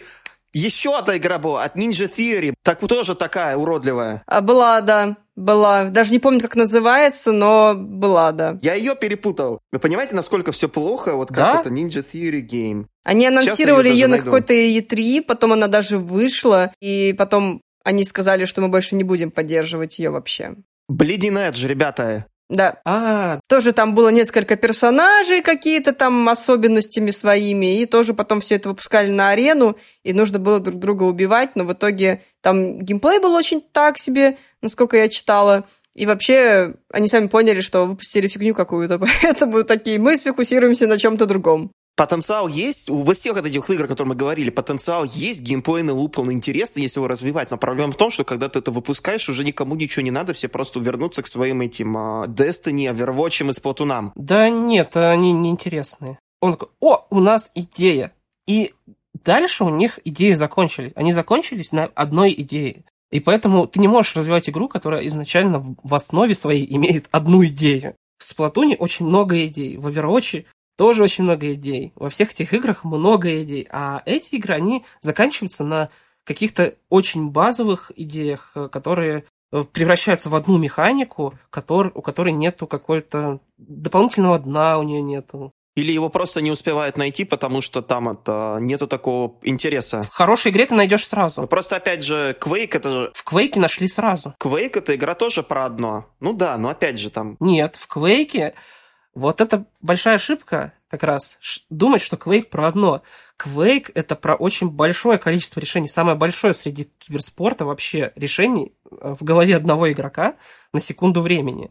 И вот в этом как раз прелесть Splatoon и Overwatch, что эти игры максимально близки, но при этом можно быть не каким-то сумасшедшим игроком, чтобы получать от этих игр удовольствие. Проблема Quake не в том, что он... Вот почему в него не играет? Не потому, что он неинтересный. В него человек пытается зайти, попадает на суперсложное все и уходит. А в Сплатоне ты как бы или в Overwatch ты постепенно растешь и так далее. А в Quake он уже давно существует, у него есть огромное количество механик и э, тактик, которые ты, которых ты должен придерживаться.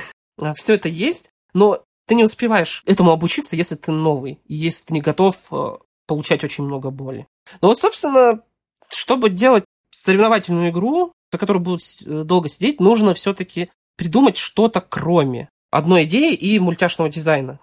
То есть Fortnite и Splatoon, вот они вот в этом плане очень близки тоже. Можно сделать игру, которая э, будет и глубокой, и выглядеть как бы для всех доступно. То есть вот э, Splatoon поэтому и такой успешный. Долго можно на это смотреть, и долго в это можно играть при этом. А еще потому, что игра развивается. И даже вот несмотря на то, что у тебя вот, например, там, ты вышла игра, там были бесплатные обновления, все там новое старое оружие в сиквеле, которое там куча всяких интересных вещей. Например, по-моему, вот э, добавли... главное, вот такой в трейлере, по-моему, главное оружие, которое было звездой трейлера, вставили вот эти вот стрельба по-македонски с двух э, пистолетов. Вот. Дули, да, дуалы. Да, вот дуэли, это тоже, на котором еще можно дэшить в стороны, вот тоже такая классная штука.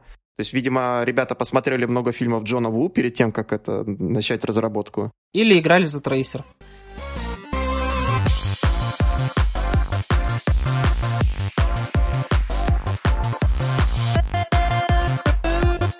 Вообще, давайте, наверное, немножечко поговорим про Splatoon 3, а, точнее, про первый трейлер, потому что, ну, наверное, с первых кадров было понятно, что это Splatoon, но все-таки было немножечко непонятно, почему именно вот эта вот пустыня, ощущение Fallout, ты такой, что, почему, как это произошло? Но в итоге, конечно, в конце трейлер немножечко нас э, вернул обратно, да, вот этот город, э, новый хаб в виде города Плюхтон – и, собственно, как обычно, мы снова будем сражаться, новое оружие, арены, приемы и так далее. Давайте поговорим про наши ожидания, как мы думаем вообще, может быть, будет ли в этом году Splatoon 3 уже на Switch, или все-таки, Борис, ты считаешь, что скорее переедет на 22-й? Он и так на 22-м. А, он выйдет в 22-м, точно. А, Самое, наверное, большое ожидание это, честно скажу, это странно для соревновательного игрока, но Сингл. А, напомню, что в первой части сингл он похож на портал во многом, но такой портал на минималках в каком-то смысле. И, то есть, он очень медленно развивается, очень медленно механики появляются в игре. И, хоп, у нас супер крутой босс, он реально э, сложный, у него все механики нужно использовать, но как-то резкий скачок просто вот из э, довольно неплохого сингла, но он всего лишь довольно неплохой, и просто великолепный босс. И потом во второй части сказывается, мне кажется, два, э, два года разработки. У нас очень много повторов. Э, сингл развивается лучше в плане появления механик, но финальный босс-то тот же самый босс, только менее интересный. И вот третий Сплатун выглядит как игра, которую делали пять лет, э, в которой будут другие все, может быть, даже какой-то задел на open world. А, многие забывают, что Сплатун, он изначально постапокалипсис, потому что все люди умерли, все затопило, что, что не затопило, там живем. А, и вот многие вот этого не помнят, что это постапокалипсис. И здесь нам наконец-то показывают чистый постапокалипсис, исходя из последнего Сплатфеста второй части. А, я думал, вы расскажете об этом, но вторая часть была хаос против порядка. И если бы у нас победил порядок, скорее всего, был бы у нас какой-нибудь синтвейв, такой антиутопичный, понимаете, киберпанк. А получили мы Fallout, потому что выиграл хаос. Ну, это, кстати, довольно интересная, мне кажется, интересная тема, потому что, по сути, аудитория решает, как а, игра будет развиваться в дальнейшем. Ну да, это в принципе, достаточно уникальный э, случай для э, Nintendo, в принципе, мне кажется. И не, ну, э, у других компаний бывают такие события. Обычно это в ММО происходит. Но здесь это игра у такой э, стабильной консервативной компании, как Nintendo. И вот у нас действительно мы повлияли на выбор э, локации для следующей части. Я вот, собственно, делал осознанный выбор в, во второй части. Думал, если будет выиграет хаос, то будет постапокалипсис в духе Fallout. Мне показывают игру с постапокалипсисом в духе Fallout. Я так, да, спасибо. На это я и рассчитывал. А ты сам за кого? Тоже за хаситов был, да? Ну, я был за хаситов, потому что я хотел постапокалипсис э, в чистом виде. Потому что Nintendo ага. постоянно делает постапокалипсис. Пикмены – постапокалипсис. Зельда – постапокалипсисы постоянные. Сплатун тоже постапокалипсис. Но мы об этом это недостаточно видим. А тут мы наконец-то это вот прямо нам в лицо этим э, суют, что вот. Хотите постапокалипсис, держите. Да. То есть ты думаешь, что будет прям возможность исследовать пустыню, да? То есть не просто ходить по хабу, да? Это, на это я надеюсь. Не, это было бы круто, потому что э, это было бы что-то новое для серии, и это было бы интересно. Да, вот э, больше всего расчета на сингл, потому что э, сингл первых двух сплатунов, он все равно слишком абстрактный. То есть там, если помните, там уровни, они все такие в космосе что-то летает, это выглядит круто, но это надоедает. Э, именно с точки зрения цельности. Ну почему? Octa Expansion, я хочу засетить Octa Expansion. Эстетика Octa Expansion, вот этот супер абстракт, они просто там настолько сильно в это ударили, что мне кажется, это работает намного лучше. Но она хорошо работает. Она там лучше работает, чем в Да, потому что они прям решили, вот у нас абстракция, эстетика там начала 2000-х, там iMac, GameCube, вот это вот у нас летает эти э, мониторы, геймкубы в воздухе, и вот это тут тоже Synthwave. Там Synthwave, да, э, основная тематика, да. так и написано прямо. Octo Expansion написано как раз таким способом. Э, цвета все те же самые, фиолетовый, черный, ну и неон повсюду.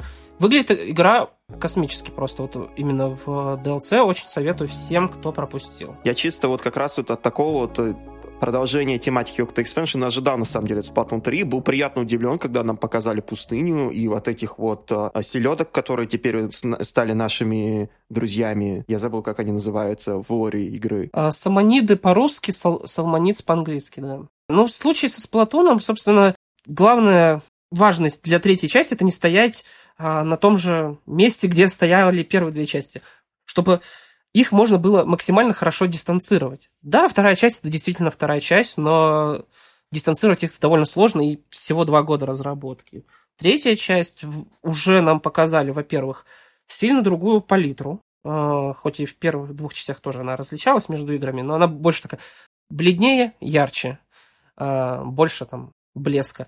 Третья часть, она возвращается к такому бледному дизайну, но он более осмысленный, он не потому, что консоль не тянет, а потому, что вот у нас песочек вокруг, все вокруг такое э, в приглушенных тонах. Да подожди, сейчас выйдет Switch Pro, будет тебе графон. Ну, графон-то да, но я имею в виду, что именно вот э, как-то максимально осмысленно выглядит игра третья с точки зрения как сиквела, потому что у нас сеттинг сильно показали другой. В боевых аренах они совершенно других, э, в других цветах, в другом окружении. То есть просторно, все такое уже вот действительно постапокалиптическое, постапокалиптичное. В общем, игра выглядит более третьей частью, чем вторая второй, скажем так. И она, вот сразу к вопросу, который часто задают, это, а нужна ли вообще третья часть на той же консоли? И короткий вопрос, о, короткий ответ это да, длинный ответ да, определенно. А, потому что, ладно, а, потому что а, игра, она как бы нинтендовская, и они делают такой итерационный подход к разработке игр. игр. То есть у нас, э, если вы запустите первую часть, то у вас будет доступен весь контент первой части, кроме сплатфестов. То есть вы можете запустить сейчас первую часть, у вас будет все оружие, все карты, весь шмот можно будет купить. Вообще, то есть игра, вы ничего не пропустили, кроме сплатфеста первой части. И вещи, которые давали за сплатфест, их дадут вам и в первой части. Во второй части точно то же самое. Сейчас самое время купить второй сплатун по скидке. Потому что вы ничего не пропустили, кроме сплатфестов. Хотите посмотреть, как выглядели сплатфесты? Заходите с друзьями или с, с комьюнити э, в приваты, играете на картах сплатфеста. То есть можно купить весь шмот, который был эксклюзивен для сплатфестов. все, что было эксклюзивно для определенного события, все равно можно получить. И в этом как бы особенность нинтендовского подхода к сессионкам. Э, ты не можешь пропустить скин, ты не можешь пропустить ивент, как в большом смысле, то есть именно награду за ивент ты не можешь пропустить. Ты можешь пропустить там результаты ивента, как он выглядит и так далее. Но ты не можешь э, остаться без контента, который ты, люди получили за тот ивент. И поэтому нужна третья часть, потому что это итерационный подход, э, чтобы делать новый контент. Это нужно либо развивать вторую часть, но вторая часть, она, ну, скажем так, исчерпала себя. А, там есть какие-то э, серьезные проблемы, которые невозможно исправить, просто переделывая игру. А, с нее сложно зарабатывать, потому что, кроме DLC, потому что нету никаких сторонних способов. И гораздо приятнее, если э, нам продадут новую игру, чем вдруг включат какие-то микротранзакции. Вот это самый такой очевидный, мне кажется, момент, что э, лучше я буду новую игру э, изучать и идти вместе с ней, чем э, мне в старую игру насыпят какого-то нового контента, за который нужно будет как-то странно платить. И в этом плане, ну, мы ничего не, не теряем с точки зрения игроков. Как минимум нам дают э, действительно новую игру, и мы это видим. Мне так кажется. А насколько, по-твоему, необходимы турниры все-таки для поддержания, так сказать, жизнеспособности игры? То есть э, Splatoon 3, вот выйдет он. Насколько сильно нужно его поддерживать турнирами, например, после релиза? Объективно, турниры не особо нужны практически ни одной игре.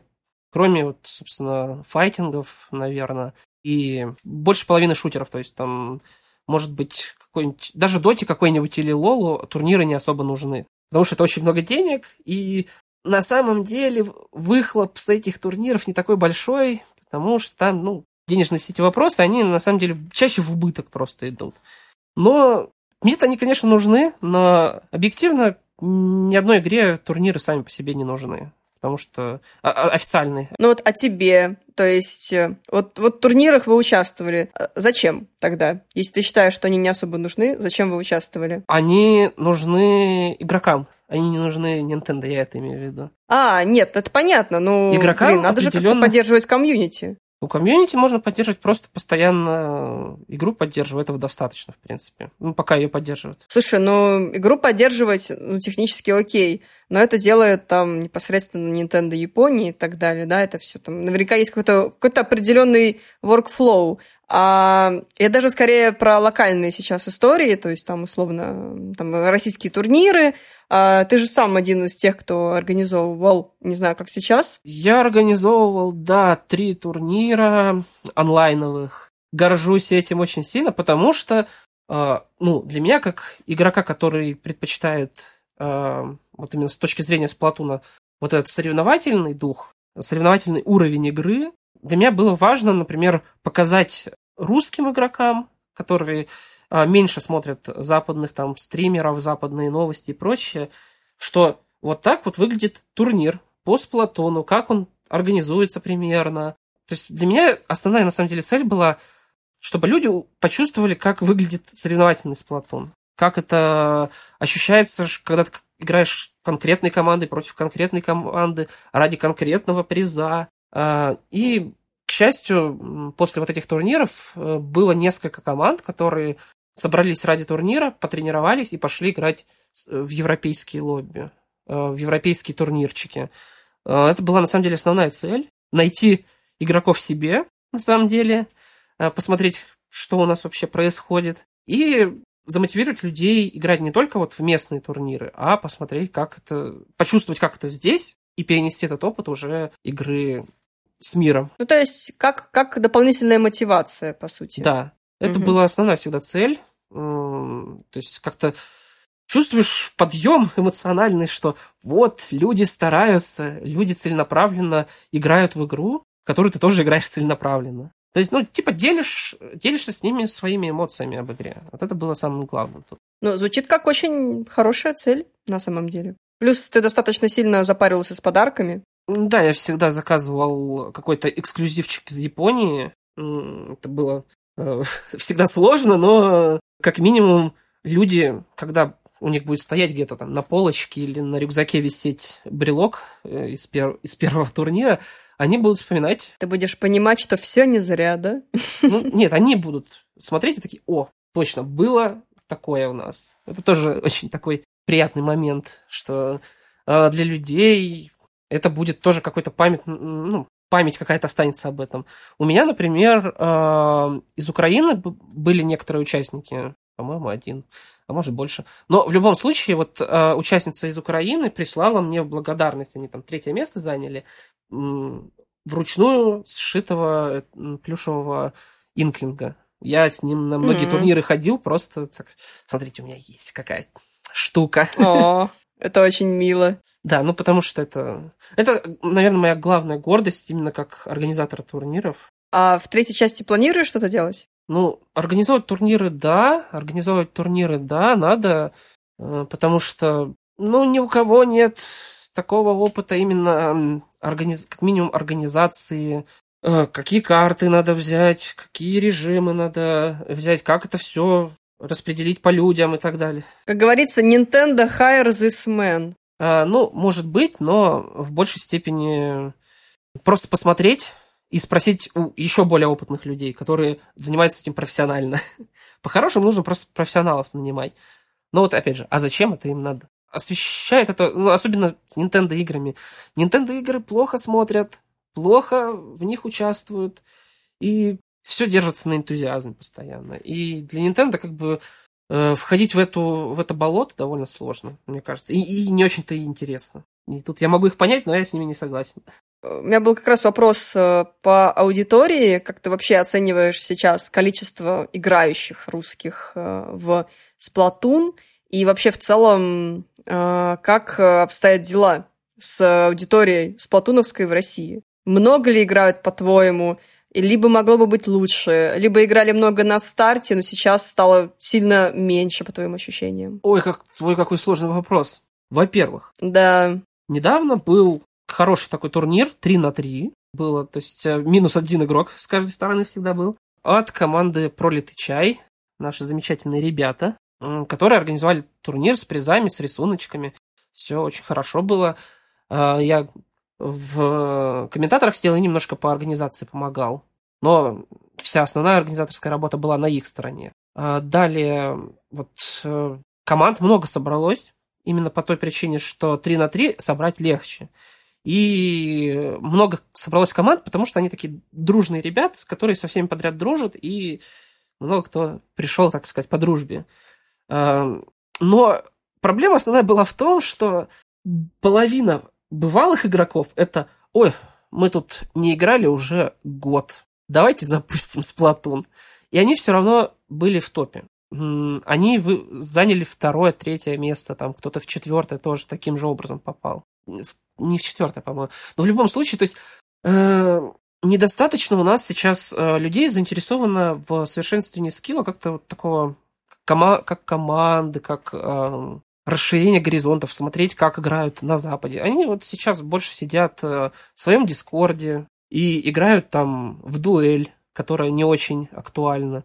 Или, ну, в принципе, э, не выходят за границы русского комьюнити. Их не так много, но, не, но и немало. Там, ну, активно, наверное, играют человек 100, может быть. А, но как минимум... Ну, это, конечно, очень мало. А, да, но это именно конкретное место такое. То есть есть, например, замечательный стример Тидобит, советую подписаться.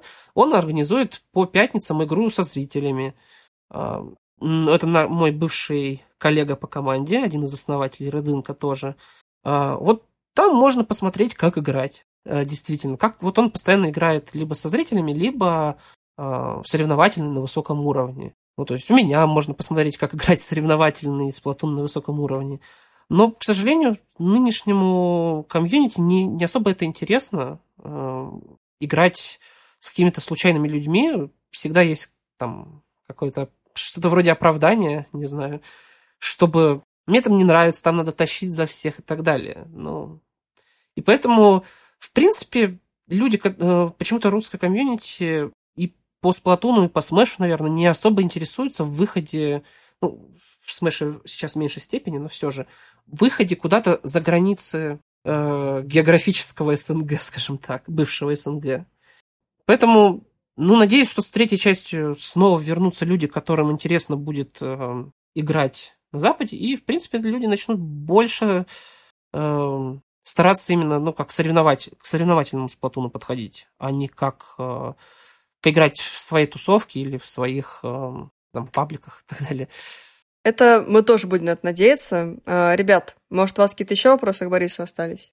У меня такой вопрос. Вот давай немножечко вернемся к первой и второй части сравнения их. Вот у меня такой вопрос. А вот тот факт, что у нас теперь больше нету геймпада Wii U и вот такого вот моментального доступа к карте, как думаешь, он как-то сильно повлиял на геймплей лично для тебя или для твоей кого-то еще с кем то разговаривал? Или это уже так, о, мелочи в, в плане игры? Для всего про комьюнити Сплатуна главная проблема ухода от геймпада Wii U в том, что э, про контроллер гораздо хуже обменивается данными с консолью. И поэтому управление в первом сплатуне лучше, чем во втором. То есть сам motion ощущается более таким дубовым на второй части из-за того, что ну, контроллер хуже работает, чем Wii U. напомню, он был через Wi-Fi специальный, а этот через Bluetooth про контроллер. А если проводной режим включать, не улучшается ничего?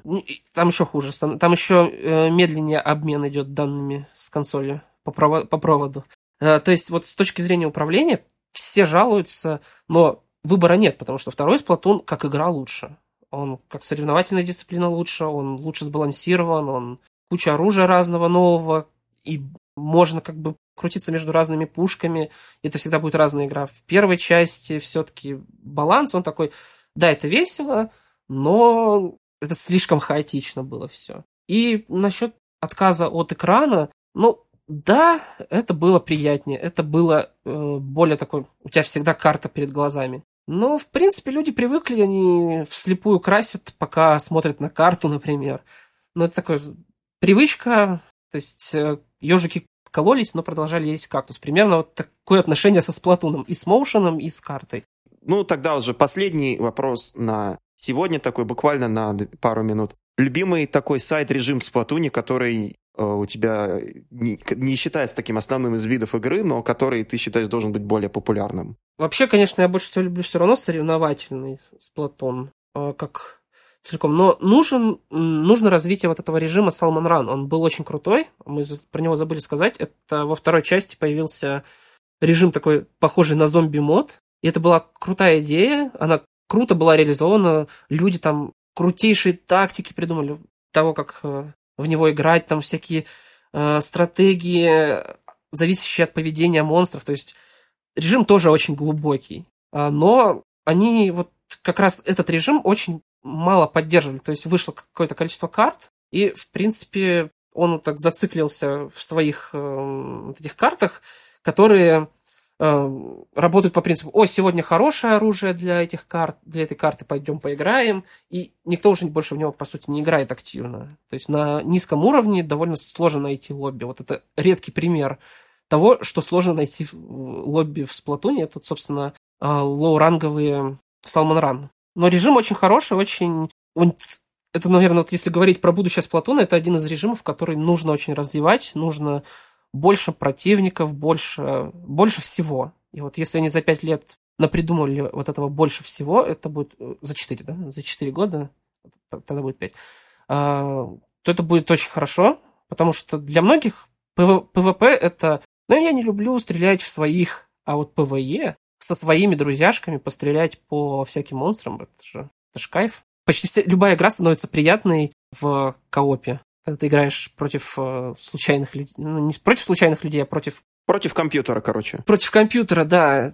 Всем становится сразу весело, и там меньше токсичности всегда, кстати, за счет этого. То есть хороший режим, который очень быстро прикрыли с точки зрения развития. Вот, надеюсь, что его будут развивать, потому что изначально он был таким для людей, которые... Я не хочу играть в Сплатуне в этот режим на этих картах, поэтому я пойду в Salmon Run. Э, с годами, к сожалению, вот это отношение к этому режиму изменилось. То есть я просто не буду играть в Платун, потому что я не хочу на этих картах играть, на этом режиме. А вот такая ситуация. Понятно.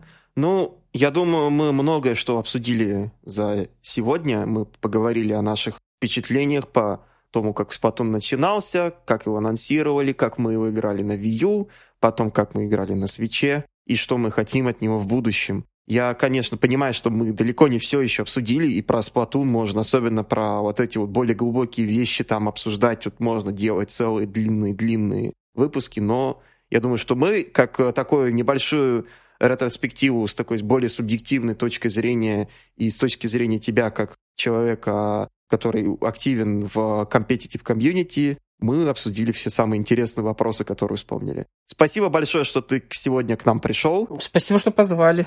Скажи, пожалуйста, если мы хотим найти тебя где-то на Твиче или в соцсетях, куда лучше, где лучше тебя искать и как? Да, тут э, есть одна сложность, то что никнейм у меня Хроня, э, а все мои соцсети это э, в честь Дума названы. Это супер, нижнее подчеркивание, шатган. То есть это и Twitch, и Твиттер, который заброшен, и даже есть группа ВК.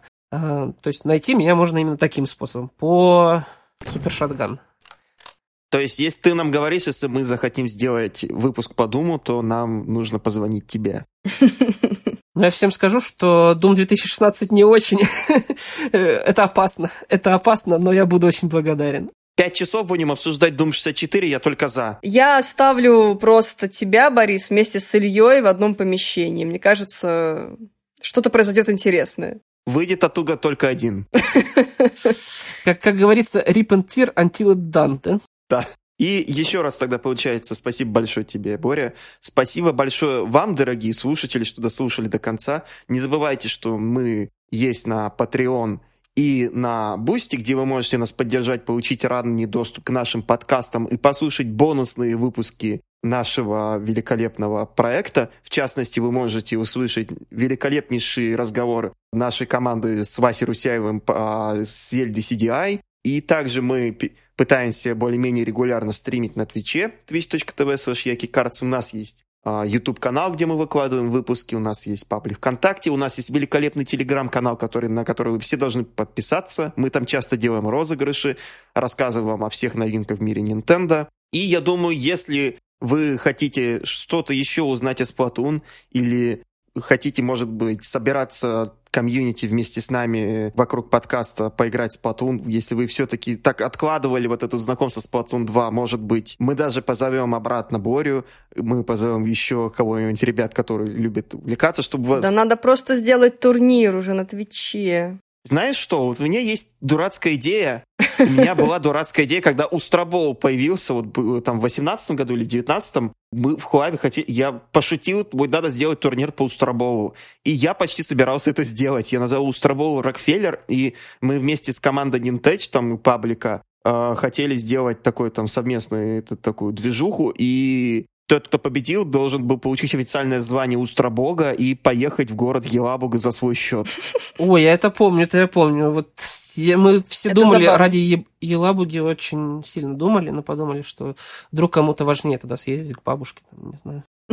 Поэтому, ну, к сожалению, поездка в Елабугу так и не была разыграна. Но все впереди. Я так понимаю, что Илья только что проанонсировал возвращение этого проекта. Да, да, с радостью помогу в организации.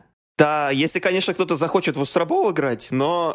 Это мой любимый режим на данный момент, кстати. Вот, вот Борис точно, точно согласится. Из ненавистного он превратился в любимый, потому что вот когда... Это, это с режимами в таких играх всегда так.